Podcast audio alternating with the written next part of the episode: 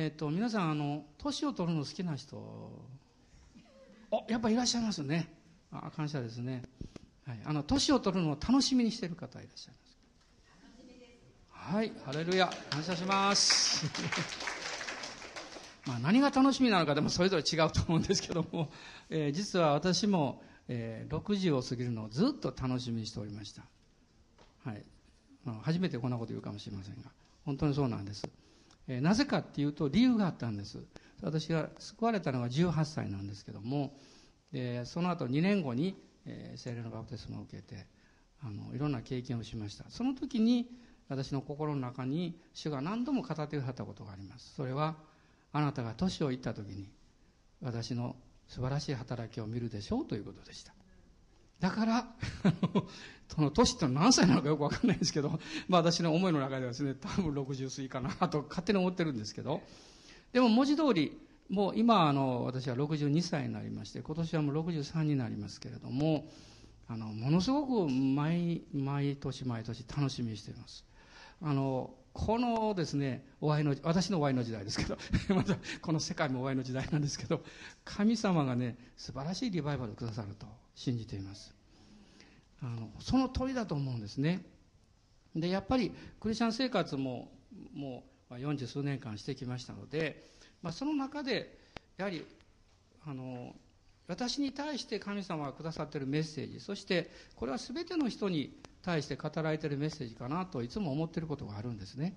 それはどんな人でもですね、あの3つの言葉を聞きたいと思っています。一つは、あなたは愛されていますよということだと思います。二つ目はね、あなたは許されていますよ誰もあなたは責めませんよということだと思います。で、三つ目はね、あなたは大切な人ですよ。役に立つっていうとね、なんか道具みたいですね。でも、あなたは大切な人なんです。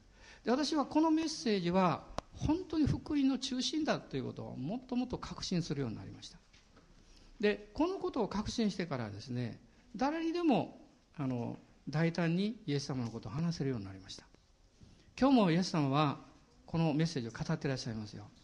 あなたは愛されています。あなたは許されています。あなたは大切な人ですアーメン。感謝します。ちょっと大人の人の顔ちょっと見て、そうですよと。あの、うなずいていただければと思います。で神様は、このイエス様の約束というもの、イエス様にある約束というものを私たちにたくさんくださってるんですけれども、この約束を実現していくということ。このプロセスというのが実は私たちのクリスチャン生活であったり、あの、教会生活ではないかなというふうに思います。で、その約束というものがこう実現していく中にですね、まず神様の御言葉があなたの心に入ってこなきゃいけません。で、その心の中に神様の約束が入ってきたときに、実はそれを私たちはビジョンと言うんです。あるいは夢と言います。で、神様から来たことと、私たちが自分で作り出したことというのは違いがありますね。まあ一つの違いは、私たちが生み出したものというのは、やっぱり自分中心です。どんなに人に対して親切にしても、良いことをしても、最終的には、私という存在がそこにあるわけですよ。でも、神様がくださった夢とかビジョンというのは、神様が栄光をとって、神様が褒めたたえられればそれでいいわけですから。ねえー、昨日、ビクター・ジョーン先生がこんなこと言いました。海外からいろんな方が来られます。ねで、様子を見に来られます。本当にやってることなんだろうかって。たくさんリーダーがいるわけですよね。で、そのリーダーのこの主な人たちにですね、よく皆さんが聞くそうです。一つの質問。もし今日ですね、あなた方のリーダーである、このビクター・ジョン先生が天国に召されたら、どうなりますかって。この働きどうなるんですかって。すると、リーダーたちは同じことを言うそうです。別に影響ありませんって。別に大丈夫ですって。まあもちろん何何もないということではないでしょう。でも、いわゆるリーダーがいない、いないといけないんだということではなくて、その人がですね、彼はそういう働きをしてるわけです。つまり、自分に与えられたビジョンや賜物というものを、こう、いつも分け与えていく、そういう働きをしてるんですね。まあ、このことは、ま、私にとっても非常に感動的でした。で私言ったんですね。目の前で言われたらちょっと寂しいですねって言いました。うん、まあそれもそうだけどと言ってましたけど、でも神様から来たものってそうでしょう。神様があなたを引き上げてくださって、神様があなたを大切な存在だと言われてるわけであって、あなたが勝手に私がいなきゃダメでしょうとか、そういうもんじゃないと思います。で、そういう考え方が逆に、この無駄な、不必要なストレスとか負担感とか、ね、あるいはやりすぎてしまうこととか、そういうことを職場でも家庭でもね、あの、生み出してるんじゃないかなと思います。まあ、今のおそらく一つの課題というのは、私も皆さんも同じだと思いますがね、もどうすればもっと自分の生活、生き方がシンプルになるか。あまりにも物を持ちすぎてます。あまりにもいろんなことに関わりすぎてますね。これはまあ、避けられない部分もあるんです。でも、その中でも、もっとシンプルにね、素朴になる方法はないだろうかっていうこと。まあ、これはもちろん私にとっても課題なんですけど、そうすることが必要じゃないかなというふうに思います。ただ一つのこと、神様がくださっている御言葉、その約束が実現してほしいと思います。で、聖書の約束が実現するためには、あ信仰が不可欠です。信仰というものがなければ、神様の約束は実現しません。なぜかっていうと、信仰のみが神が語られた約束を自分のものとして受け取ることができる力をくれるからです。正解で、えー、一言先生がおっしゃった言葉、私は非常に自分で通訳しながら心に留まりました。あなたが神様からのビジョンだということを語るときに、人がそれを聞いて、いや、そんなことは無理でしょうと言って、笑われるぐらいでなければ、神様からのビジョンではありませんと彼は言いました。なるほどと思いました。そうですね。私が言って、うん、そりゃそうでしょうねって言われたら、これビジョンじゃなくてできることなんです。あなたや私ができることはビジョンじゃなくて目標なんです。ビジョンというのは目標じゃありません。もう私たちができないかもしれない、おそらくできないだろうと思ってしまうこと、難しいだろうと思ってしまうこと、でも、神にはできる。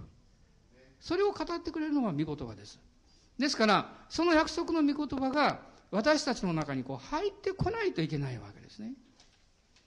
で、まず一つのことを私は申し上げたいんですけれども、神様がくださったビジョンとか夢、それをえ実現化していく約束というもの、あ信仰というものは、すでに与えられているということです。すでに与えられています。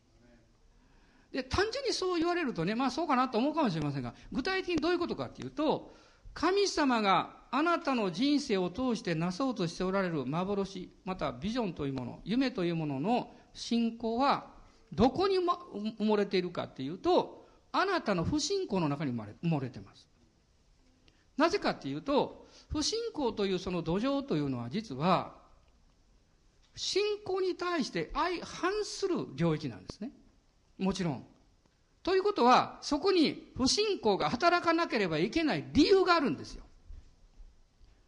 私が初めて台湾に行った時に、南の方のある川、あの大理石の山がたくさんあるところがあるんですね、台湾に。で、あの外から見ると土があるんで分からないんですけど、少し掘るとしたら大理石です。そこにきれいな川が流れています。その時にそのガイドさんがこう言いました。この川には魚一匹おりませんと言いました。なぜかというと、水が飲めないからだ。ある意味で命のない水なんです。とっても綺麗なんです。でも命がないんですよ。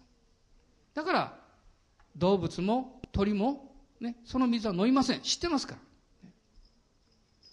でもそこにボウフラが湧いたり、あるいは何かいろんなものがやってきたり、生き物がやってきたり、ということは命があるということです。不信仰は、信仰の宝が隠されているところに力強く働くんですよ。アメでしょうか？だからあなたの信仰がどこにあるか探すときにあなたの不信仰を調べてください。私、どこに不信仰なのかなと思って、時間において不信仰なのか、お金において不信仰なのか、自分の能力において不信仰なのか。でもあなたは私はこの領域で信仰がないなと思うときには、神が実はそのあなたの不信仰の中に信仰というものを置いておられるんです。問題はあなたがそれを探し出せるかどうか。それを掘り起こすことができるかどうかです。えー、先々週私はアブラハムのところからお話をしたんですけども、今日もあの、創世記を開きたいと思っています。で、まあ、今日はあの18章の1節と2節を読みたいんですが、あ1節から5節まで読みたいんですけど、ちょっとその前にですね、先々週お話した、えー、創世記の、えー、17章のところを見てください。17章の、えー、15節と16節です。あ、ごめんなさい。15節から17節までです。えー、どうぞ。また、神はアブラハムに仰せられた。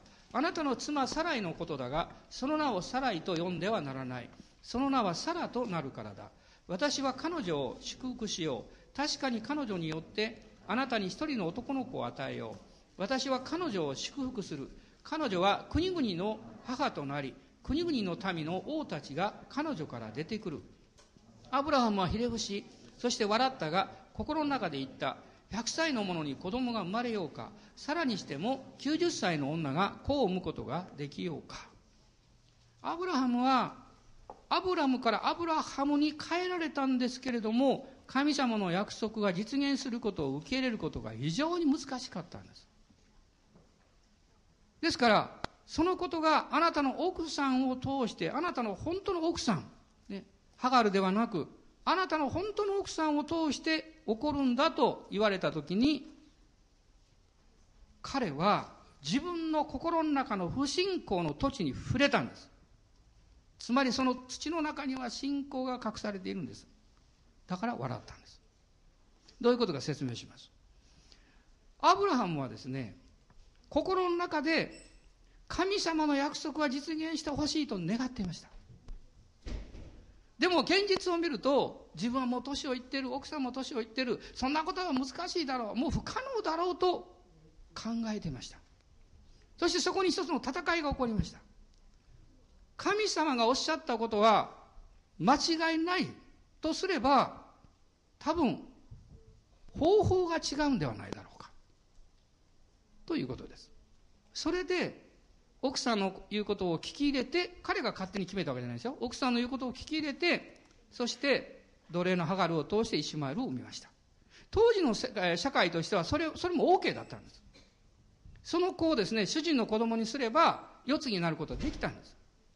だから、それは間違った方法ではなかった、当時では。しかし、神様の方法ではなかったんです。皆さん、ここが大事です。私たちも今、この世代というのは、いろんな知恵やこの世の考え方が蔓延してるんです。この応用の仕方は、アブラハムの時代とは違うでしょう。神様は間違ってない。でもこれが私の人生を通して実現するためには、そのままストレートに信じたって、それは難しいだろう。ということは何か方法を変えるんじゃないだろうか。と言って、そう考えて、この世のいろんな方法や知恵を取り入れます。とどうなるんでしょう？結局は神様の栄光を地に落としてしまいます。アブラハムはそのことに気がついたんです。でも、実際それじゃ神様の約束はその通りになされるということは一つしかないわけですから。ね、奥さんを通してでなきゃいけないわけです。だから神様は、サライに対して、サラだと言いました。変な冗談は言いませんよ。ね、まあ、わかるでしょ、何言いたいかはね。そのね、サライがサラになりました。まあ、サラになったわけですよ。それで。でもね、神様が願っておられたことは、彼女のその肉体的な彼女の状況的なことではなくって彼女の内側に彼女に与えられていた神様からの信仰の種が出てくることだったんです。ですからサラに対してもアブラハムにアブラハムに対してもおっしゃいました。同じこと言ってるんです。アブラハムに対してあなたはもうアブラムと呼んではならないと言いました。そしてサライに対してはもうあなたはサライになったんだからサライと読んではならないと言いました。つまり、自分の過去や自分の現実の状況だけを見ていくと、もう不信仰という畑がずっと力を表してくるんですよ。だから、もうそこを見てはいけない。振り向いてはいけない。その時に、アブラムは、アブラハムはですね、戸惑ったわけですよ。戸惑ったわけです。で、一つのことに気がついたんです。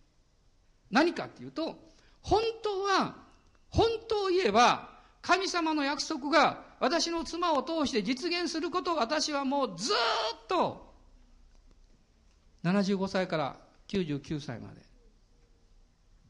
この時まで99歳ですから。ずっと24年間求めていた。でも神様の御言葉がそのままなるということはもう現実的に不可能に思えたから。でも私は神様の栄光を表したいから別の方法をとってこういう結果が生まれたんだということですでもそれが間違っていたその時に彼は本当に起こってほしいことが難しい。しかし神はそれを起こ起こそうとおっしゃる。そして自分はそれを受け取らなきゃいけない。その自分の不信仰を笑いで表現したんです。ね、分かっていただけますでしょうか？私たちが本当に願っていることを、しかも現実的には不可能だと思っていることを言われたときに、怒る人はあまりいません。大概笑います。もし私がその礼拝終わってから皆さんとこ行って「いやすごいですね。なんか昨日1億円当たったみたいですね。どうしますか?」いやもちろん宝くじ買ってないかも分かりませんけど。ね。いやあなたのなんかこういうすごいことがあったみたいですね。本当はそれ怒ってなかったとしたらですねいやそんなことないですよ。全然違いますよって。なんで先生そんなこと言うんですか？ってね怒る人はあめったにいないでしょでニュースが良いことであればですから彼はもう、サラもそうです。心の中に、本当はそう、その通り、御言葉がその通り起こってほしいとずっと思ってたんですよ。問題は、その信仰をどういうふうに働かせたらいいのかわからなかったんですよ。あの預言者の、えー、ご信用をなくした奥さんもそうです。エリシャのところにやってきました。私の夫はあなたのしもべでした。そして、あの、神様信じてました。でも、夫が亡くなって、そして、えー、負債に苦しんで二人の子供たちが今奴隷に取られようとしている。エリシャさん、どういうことなんですかと。でもエリシャを彼女は責めに来たんじゃないんです。彼の、彼女の本当の目的は、信じたいのに信じきれていない自分のこの戦いをどうしたらいいんですかということだったんです。私は、こういう経験を私も何度も経験してきました。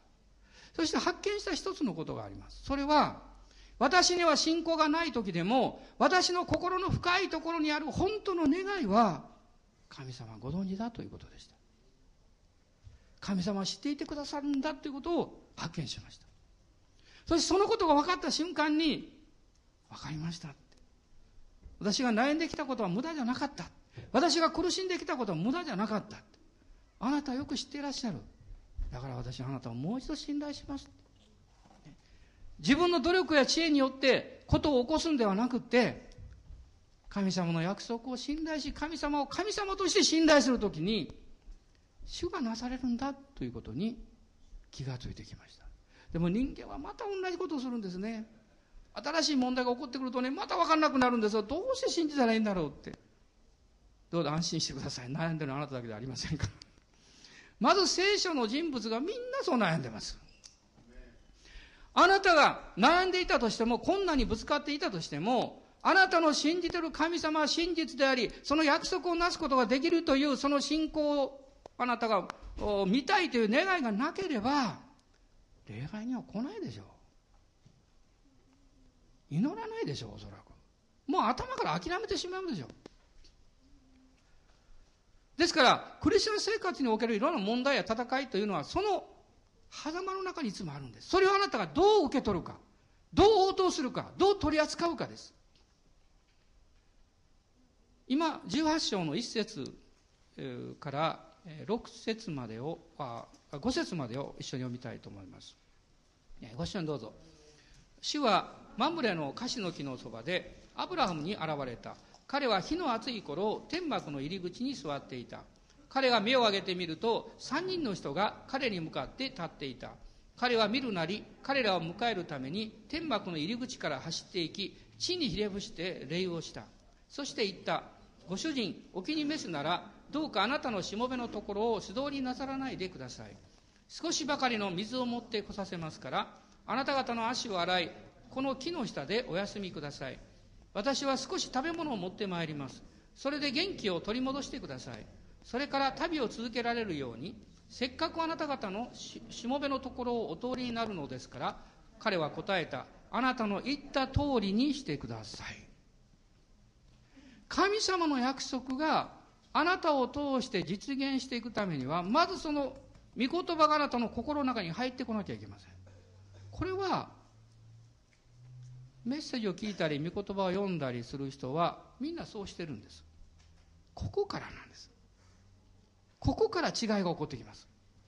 あなたの心の中に入ってきた約束をまず大事にあなた自身の人生と結びつけようとしなきゃいけません。ただ単にそういう思いや考えをやってきてもそれは簡単に取り去られていくんです。ちょうどそれはあの、えーと、ロープにつながっていない船みたいなもんですよ。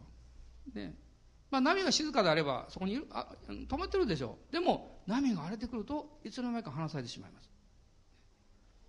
きちんとこう結んでないから完璧に。聖書の御言葉いくら聞いていてもいくら心に入ってきても今のあなたの人生生活の中にそれを結びつけようという信仰を働かせないと力をそれを表すことができないんですね。アブラハムは歌詞の木の下で何をしてたんでしょう？座ってたと書いてます眠ってたんじゃありませんね、まどろいていたわけではありません。まあ、多少体も眠くなったかもわかりませんよ。でも、彼は何をしてたんでしょう？木の下に座るというのは、メディテーションです。黙想してたんです。何を黙想したんですか？当然、17章で語られたことです。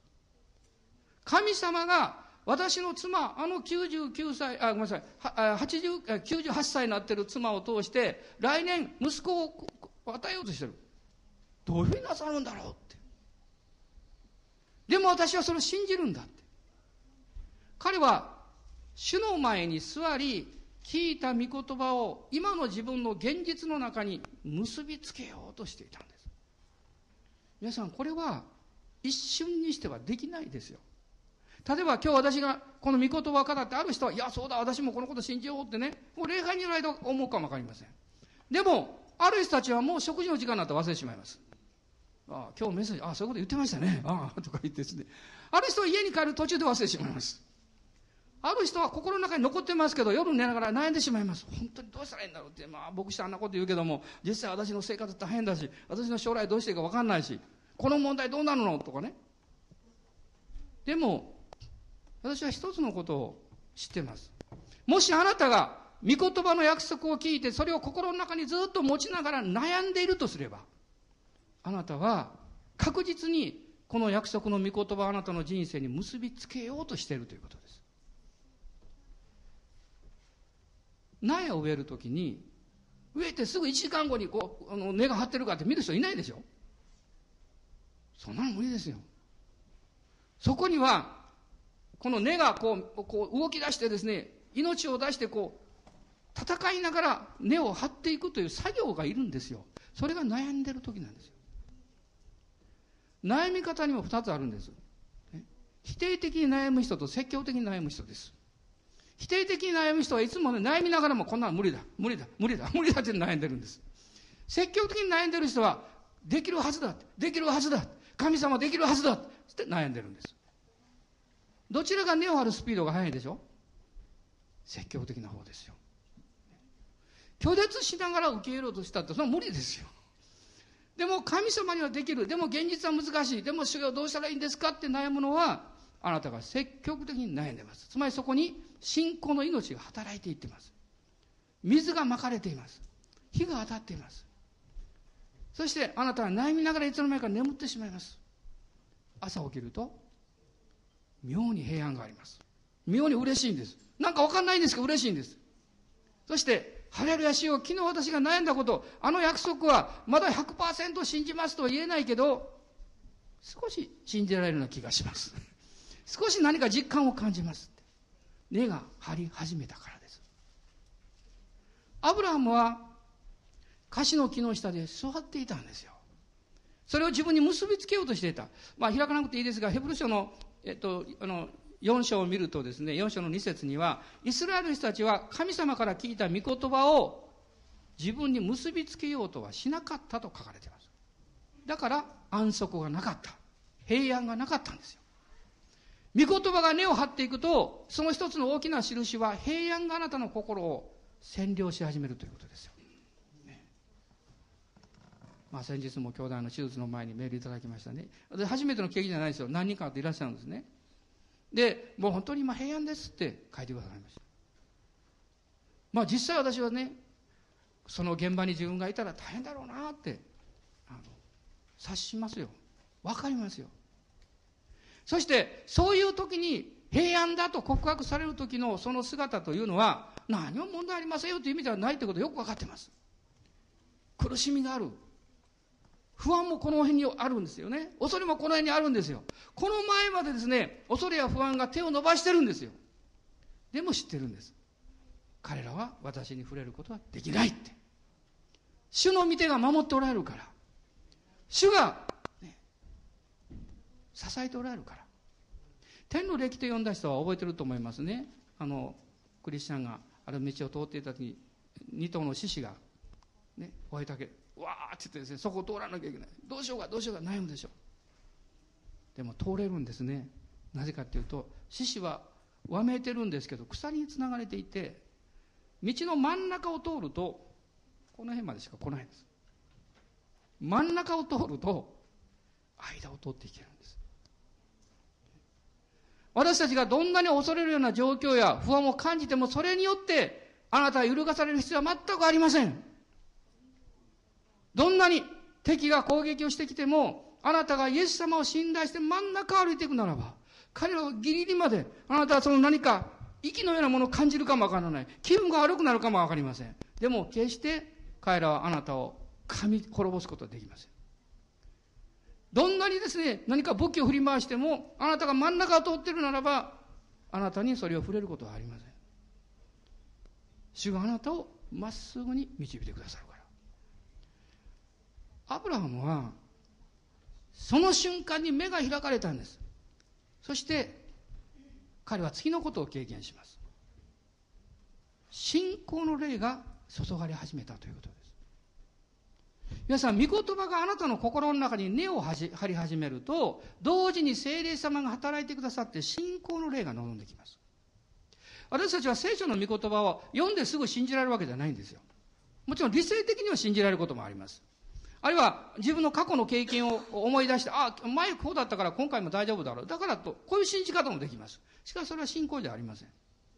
それはあなたの経験に過ぎません。あなたの感覚です。あなたの思い込みです。信仰の霊は、毎春毎春、毎日毎日上から必要です。そのための信仰が、の霊が必要です。前にあったと同じことであっても、前の信仰の霊はもう終わったものです。皆さん、この一週間のために神様あなたのために一週間のこの新しい信仰の霊を注いでくださると信じますか？私は信じますよ。私はそう信じて朝家を出てきました。神様が毎日毎日のためにこの信仰の霊を注いでくださっている。だから私たちは日々にキリストのように新しくなるんです。アーメン感謝します。隣の方とパチンとしましょう。顔ではありませんよ。手手ですよ、手を。パチン。まあ、できない方もおられるかもわからない。遠くに離れてるとかですね。でも信じるということはすごいことだと思います。信じる信仰の霊が注ぐ人はどんな人でしょう？信じたいと願っている人です。それだけです。何か分かった人じゃありません。求めてる人なんです。どんなに賢くってもどんなに経験があっても求めてない人に信仰の霊は注がれません。求めますか？私は求めますよ。今神様が下ってる約束は実現するようにって。アブラハムは、その瞬間に目を上げた。信仰の霊が来たからですよ。信仰の霊が来ると、自分から目が離されて見上げるようになるんです。そうすると、何が起こったんでしょう。二節です。彼が目を上げて見るとと書いてます。目を上げて考えるとではありません。目を上げて見るとですね、3人の人が彼に向かって立っていた。いつから立っていたんでしょう？私あの時ね、そのこと考えました。この人たちいつから立ってたのかなって。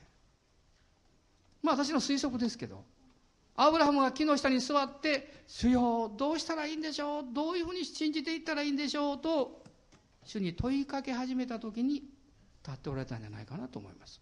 私はそう思います。でも彼には見えなかったんです。信仰の霊が望んでなかったから。あなたがいくら信じようと決心しても、信じたいと思っても、信仰の霊が望むまではあなたは本当の意味で顔を上げることできないんですよ。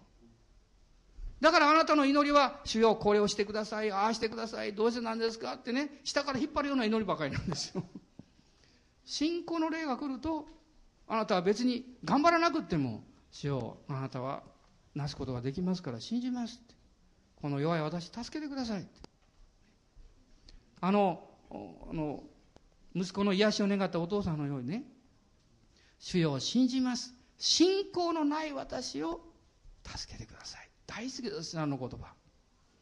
でも、彼が主よを信じますと言った時に実は、彼はもう信仰の霊が注がれたんです。でも後で言ってることは、この信仰の霊に満たされ続けていきたいですから助けてくださいということなんです。何か落っこちたんでまた助けてください。そういう意味じゃないんです。アブラハムは信仰の霊に触れられて目を上げました。そして三人の人が見えたんです。その時ですね、彼はどうしたんでしょう自分に望んだ信仰の霊に対して献身したんです。自分を捧げたんです。その証が彼らを引き止めて食事のもてなしをした。これ旧約のやり方ですよ。ね。そしてアブラマ言ってるでしょ三節どうかあなたのしもべのところを素通りなさらないでくださいと言ってます。私ここ読むとね、私は一体何回素通りさせたのかなと思うんです。信じますってですね、ちょっと目を上げて、あ、何か起こりそうだ。でもまあ難しいと思って今度上げたらもらえなかったんで。残念でしょうがないです。もし人生、クリスチャン人生を振り返って後悔することがあるとすれば、主が約束をくださって、主が信仰の霊を注いでくださって、そして私も何がして、何が欲しいのか分かっていたのに、それを、その信仰を働かせなかったこと。素通りさせてしまったことだろうなと私は思いますアブラハムはこの主の使い3人のうちの1人はイエス様だったんですけど彼は素通りさせませんでしたよ。引き止めたんです。待ってくださいって。でもこの時代ってのんびりしてますよね。今から料理するんですから。でもうこれどのくらい時間かかるんでしょうか。もう奥さんにがいくら手早くやったってこれはもう10分20分で無理でしょその間アブラハムとこの3人の人は何をしてたんでしょう。当然交わってたんです交わってたんですよね彼が信仰を持って引き止めた時に具体的な交わりまあ食べる交わりこれすす素晴らしいですけど その交わりの前に霊的な交わりが生み出されたんです。この霊的な交わりを持たないで、現実のことだけにいつもいつも行くならば、あなたは霊的力を失った何かものになりますよ。一番大事なものを失った奉仕者と同じです。説教者が油葬儀を失ったら何になるんですか？単なる語り部ですよ。奉仕者が油葬儀を失ったら単なるしもべですよ。ワーシップリーダーや、クワイアが油注ぎを失ったら、単なる歌い手ですよ。その人は大事ですが、そんな働きは必要ないです。そんな働きは教会を潰してしまいます。油注ぎがないと、私たちがどんな素晴らしいことをしても、神に栄光を返しすることはできないんですよ。これが大事なんです。人を喜ばすことはできるかもわかんない。楽しめることは、楽しませることはできるかもわかんない。でも、神を喜ばせることはできない。なぜなら、信仰がないからですよ。信仰は、信仰の霊によって生み出されます。聖書は何と言ってますか？信仰がなくては、神に喜ばれることはできませんと書いてますよ。テクニックとかね、技術とか、あるいは方法とか、そんなもんじゃないですよ。この油注ぎは、あなたと神様との本当の誠実なオープンな正直な清い交わりによってのみ生まれるんです。私が何かを隠しながら神様の前に交わったらどうでしょう神様の御心を半分ぐらいしか理解できないですよ。あるいは自分勝手な方法だけを求めて主と交わりをしても、ほんの一部しか主を知ることはできないでしょう。時々私は思うんですね。まあアフリカの、まあアフリカでも国によるんですけど、あるいは、まあアジアでも本当に大変な、まあ経済的に環境的に大変なところありますね。そういう地域があります。でもそこにいらっしゃるイエス様を信じる人たち、生き生きしてますね。みんなじゃないですよ。でも生き生きてる人、生きしてる人がたくさんあります。で、私思ったんです。うん、でもね、あの人たち、あんまり失うもんないもんな、と思ったんです。ね。まあ、日本だと失うものたくさんあるんですよね。まあ、友達とか物とか時間とかですね、いろんなもの失う。でもある時主がおっしゃったんです。それは間違ってる。彼らの方があなたよりももっともっと貴重なものを失ってる。あなたは物によって主に使いようとしてる。方法によって主に使いようとしてる。彼らは心から魂を捧げて主に使えてる。私その時にね、本当にね、悔い改めました。そして、祈り始めました。主はどうぞ私の生活もっと単純にしてください。もっと素直にあなたを礼拝してあなたを愛することができるようにしてください。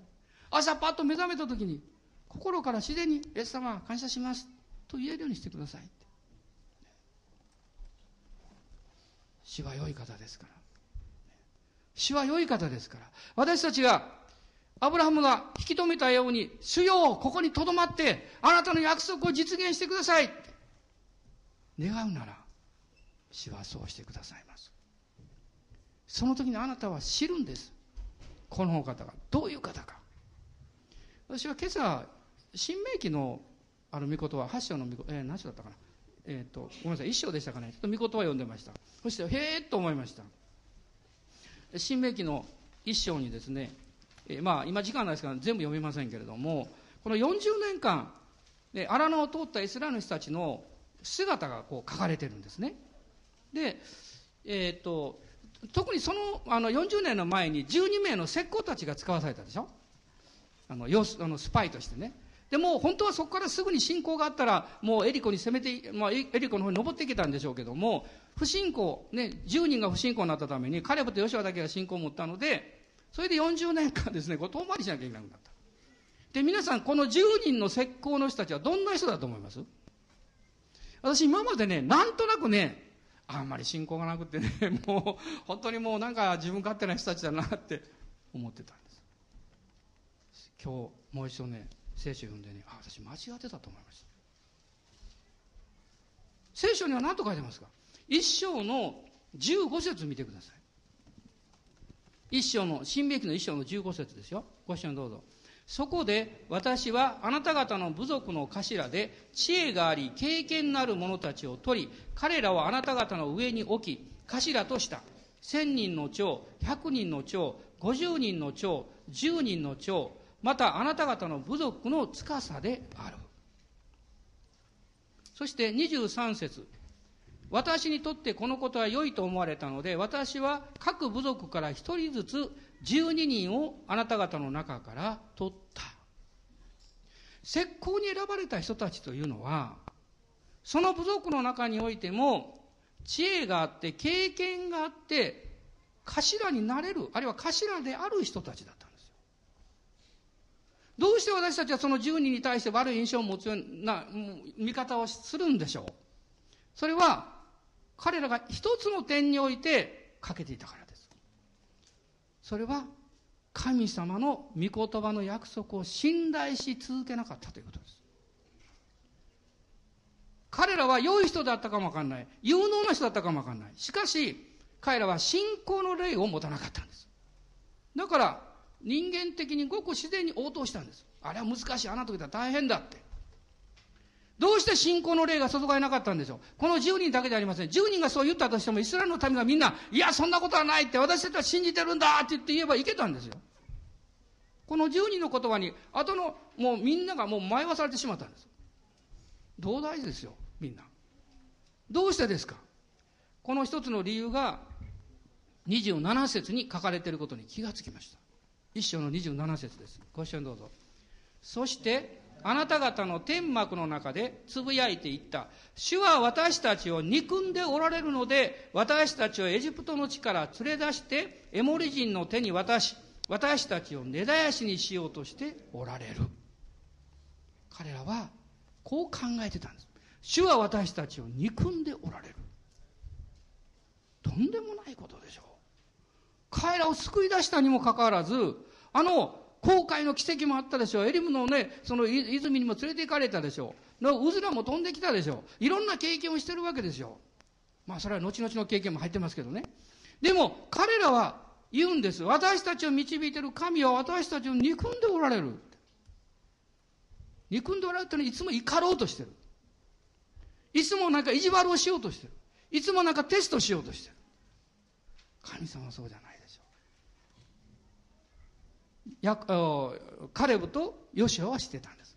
いいえ、私たちの神は私たちを愛しておられる神ですって。今日信じます。私たちを愛しがっている方は私たちを愛している神です。良い神です。そして、今日御言葉に書きましたように、慰めの神でいらっしゃいます。だから私は主を崇めます。皆さん、不信仰の戦い、今週もあるでしょう。どうぞ戦いがあることを不信仰だと思わないでください。で、心が揺るぐこともあるでしょう。だからといって自分は不信仰だなんて思わないでください。実は、戦ってるあなたの中に誠実さがあるんです。苦しんでるあなたの中に信仰の種が植えられてる地を発見するヒントがあるんです。私たちは主を向いて、主を見上げて、私はあなたを信じます。私をリバイバルしてくださいって。私はあなたの御言葉に信頼します。そしてあなたの皆を心から賛美します。こう祈りましょう。今立ち上がりましょう。ハレルヤ、イエス様、感謝します。今手を挙げて祈りましょう。イエス様、感謝します。あなたの皆をあがめます。あなたの皆を賛美します。ハレルヤ。不信仰の土地も心の中にあります。しかしその土の下に信仰が埋められていることを感謝します。もう一度あなたの約束の御言葉を掘り起こします。そしてあなたに信頼します。あなたは私たちを愛しておられる神ですから。決して憎んでおられる神ではありませんから。イエス様は感謝します。今あなたの皆を賛美します。ハレルーヤ、ハレルーヤ。おー、イエス様感謝します。ハレルーヤ。おー、主を感謝します。今、主の皆をあがめましょう。そして賛美いたしましょう。ね、皆を掲げて一緒に賛美しましょう。ハレルーヤ、イエス様、感謝します。おー、イエス様、感謝します。ハレルヤ、ハレルヤ、オーラがシャンダララサラバラララスローリア。アーメン、アーメン、感謝します。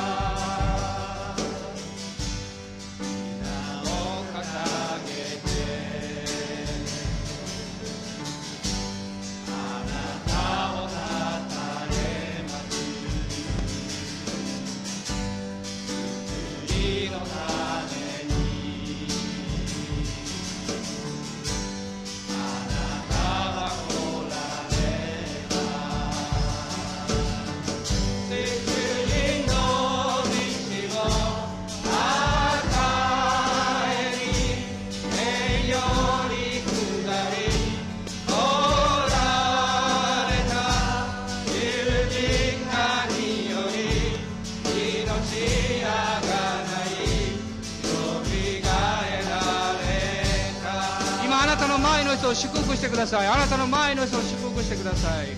アレルヤイエス様。感謝します。あなたの皆によって兄弟姉妹を祝福します。私たちはあなたに仕える王なる祭司です。おお主よ。ですから油注ぎが必要です。教会だけではなく家庭でも職場でも油注ぎが必要です。この世の人たちがどこが違うのかと思うほどあなたの力とあなたの栄光が表される人生を導いてください。おーイエス様感謝します。今イエス・キリストの皆によってお一人お一人の上に主の油注ぎを宣言いたします。アーメン。